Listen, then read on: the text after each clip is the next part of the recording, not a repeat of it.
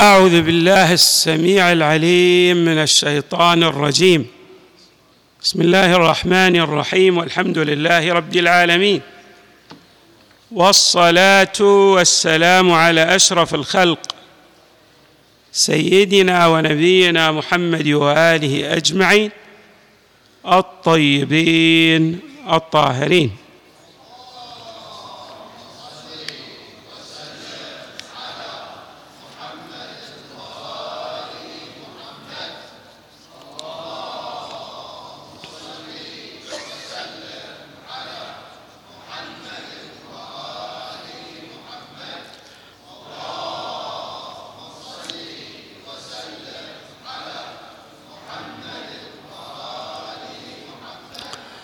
قال الله تعالى في القرآن الكريم إنما يريد الله ليذهب عنكم الرجس أهل البيت ويطهركم تطهيرا.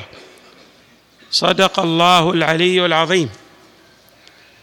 إمامنا زين العابدين عليه السلام له أدوار متعددة وعلى صعد كثيرة. من أهم الأدوار التي قام بها الإمام عليه السلام هو ربط الناس بالله تبارك وتعالى عبر التعليم من ناحية بمعنى إعطاء الدروس والحكم وأيضا عبر الأدعية التي يتصل بها العبد إلى الله تبارك وتعالى. يتصل مع الله عبر هذا الدعاء. الدعاء مخ العبادة. دوره التعليمي كان يزجي ويعطي الحكمة تلو الحكمة. ومن خلال تلك الحكم والدروس التي يعلمها الناس يتوصل الناس إلى الارتباط الوثيق مع الله تبارك وتعالى. الإمام عليه السلام من دروسه التي أعطاها درس في الصبر. يقول عليه السلام إذا كان يوم القيامة ينادي منادي أين أهل الصبر؟ فيقوم أناس فيقال لهم على ما صبرتم؟ فيقولون صبرنا على طاعة الله وصبرنا عن معصية الله فيقال لهم صدقتم ادخلوا الجنة. الإمام ها هنا يبلور لنا قضية في غاية الأهمية على أن الطاعة لله تبارك وتعالى تحتاج إلى جبال من الصبر. لا يتاح لكل الناس أن يسير في خط الهداية إذا لم يتصف بالصبر على طاعة الله تبارك وتعالى. ومن أبسط الأمثلة التي نحن نراها القيام لصلاة الفجر وكذلك غض البصر عما حرم الله علينا.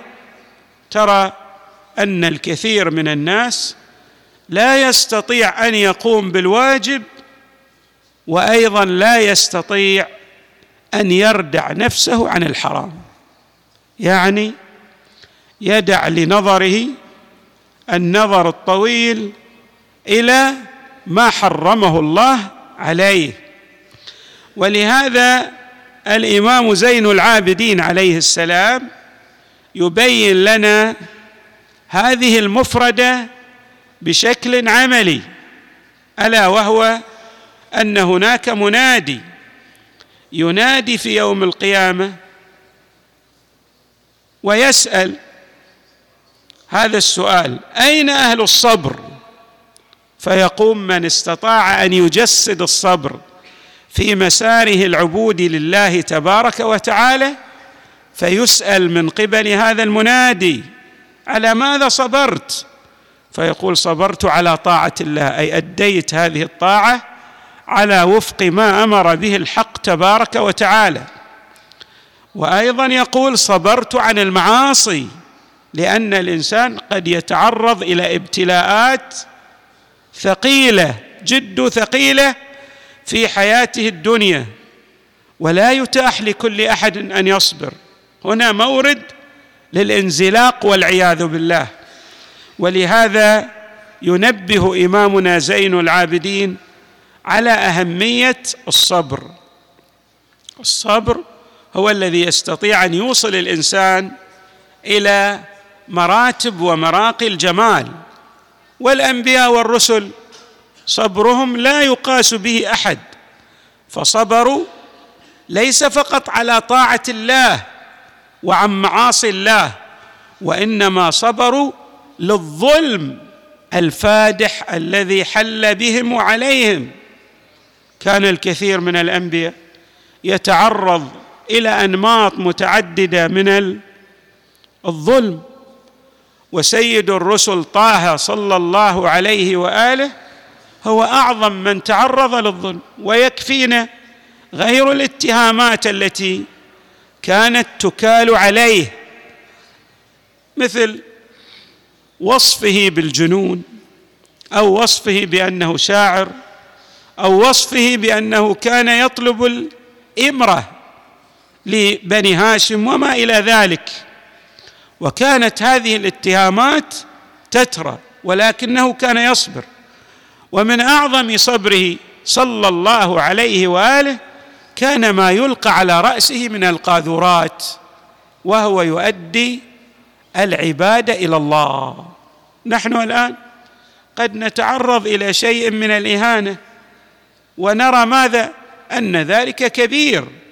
ولكن لو قسنا لو أجرينا مقايسة بين ما يحل بنا وما حل به صلى الله عليه وآله لا يمكن أن نصل إلى نسبة من القياس. بمعنى أن القياس غير قابل للنسبة لما حل به صلى الله عليه وآله. ويكفي أنه أفصح عن هذا ما أوذي نبي بمثل ما أوذيت. أيضا إمامنا زين العابدين عليه السلام من الدروس الثرى بالعطاء كان إحياء مظلومية أبيه الحسين عليه السلام.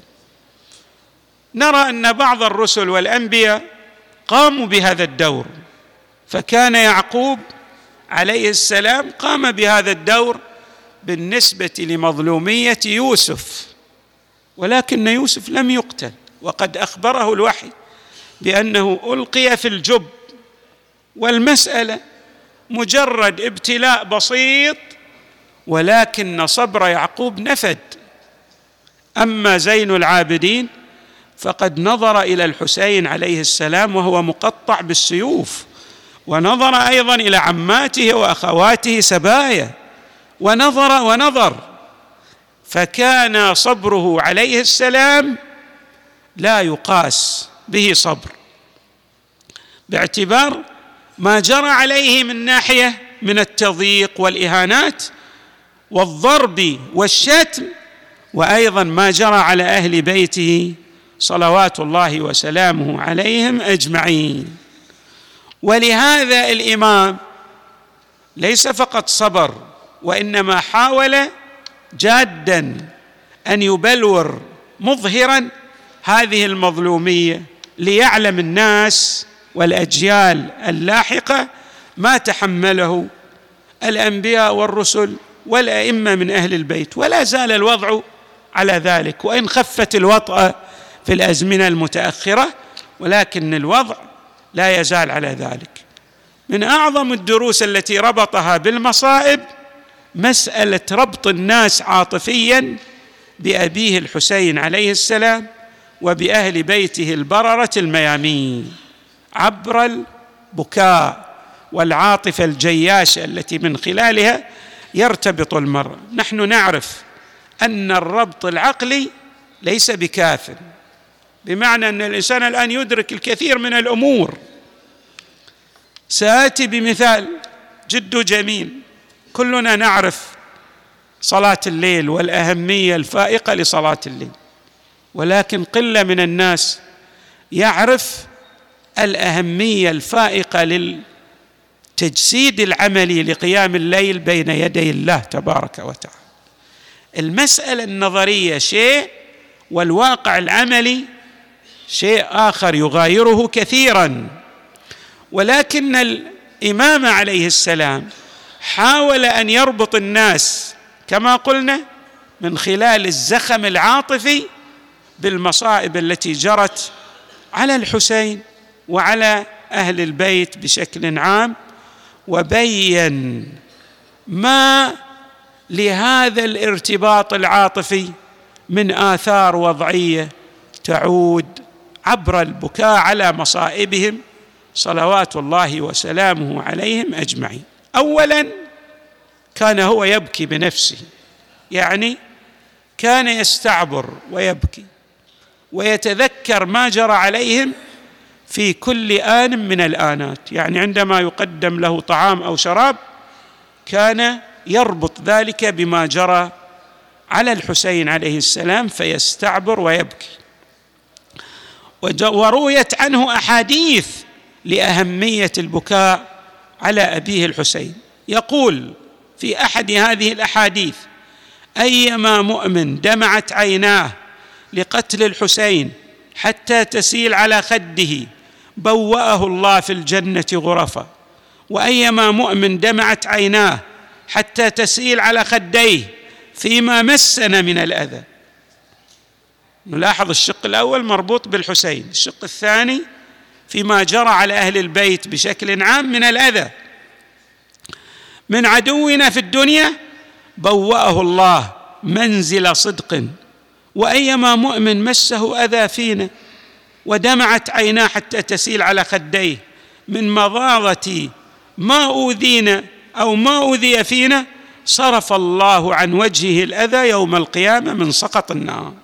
انظروا إلى هذه الآثار الوضعية الكبيرة والعظيمة التي وردت عنه صلى الله عليه وآله. قد يقول قائل وما الفائدة من البكاء؟ البكاء اولا هو أمر طبيعي وعاطفي ولهذا روى جميع المسلمين بكاء النبي صلى الله عليه وآله عندما فقد ابنه إبراهيم فقال له وكان يجهش بالبكاء يعني بكى كثيرا على إبراهيم. فقال له أحد أصحابه وأنت يا رسول الله بعد تبكي؟ فقال صلى الله عليه وآله إنها الرحمة. يعني إن هذا البكاء يعبر عن الرحمة والربط الوثيق بين من؟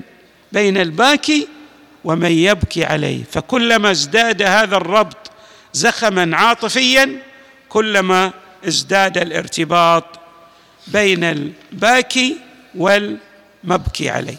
من الدروس العظيمة التي أيضا كان يوجهها الإمام صلوات الله وسلامه عليه هذا الدرس كان ينصح فيه أحد تلامذته الذي انغمس في عالم المادة.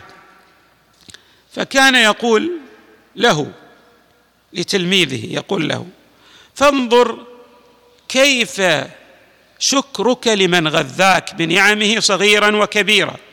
وكيف إعظامك لمن جعلك بدينه في الناس جميله يعني أنت تعلمت العلم وأصبحت قدوة للناس بعلمك.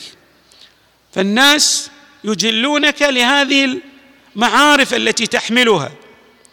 في النا... بين نعم لمن جعلك بدينه في الناس جميله وكيف صيانتك لكسوة من جعلك بكسوته في الناس ستيرا؟ الله سترك بهذا العلم والمعارف. وكيف قربك أو بعدك ممن أمرك أن تكون منه قريبا ذليلا؟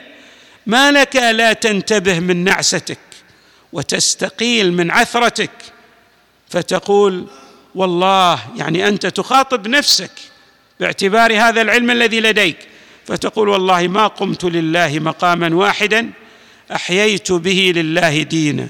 أنت من المفروض عليك أن تذكر الناس بالمعارف وتربط الناس بالله لا أن تربط الناس بغير الله تبارك وتعالى.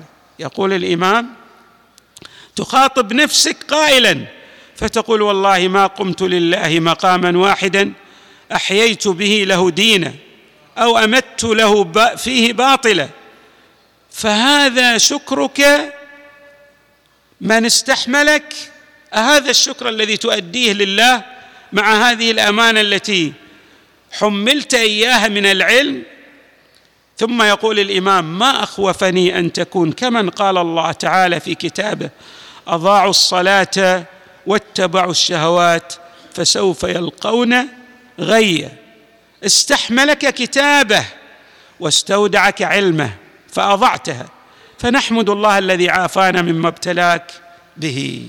الإمام يذكر هذا التلميذ بهذه الموعظة الجميلة ويدعوه إلى الرجوع عن غيه والسير في صراط الله تبارك وتعالى. نسأل الله أن يجعلنا مع إمامنا زين العابدين عليه السلام ومع آبائه البررة الميامين وأبنائه الأئمة الراشدين في الدنيا والآخرة وصلى الله وسلم وزاد وبارك على سيدنا ونبينا محمد وآله أجمعين الطيبين الطاهرين.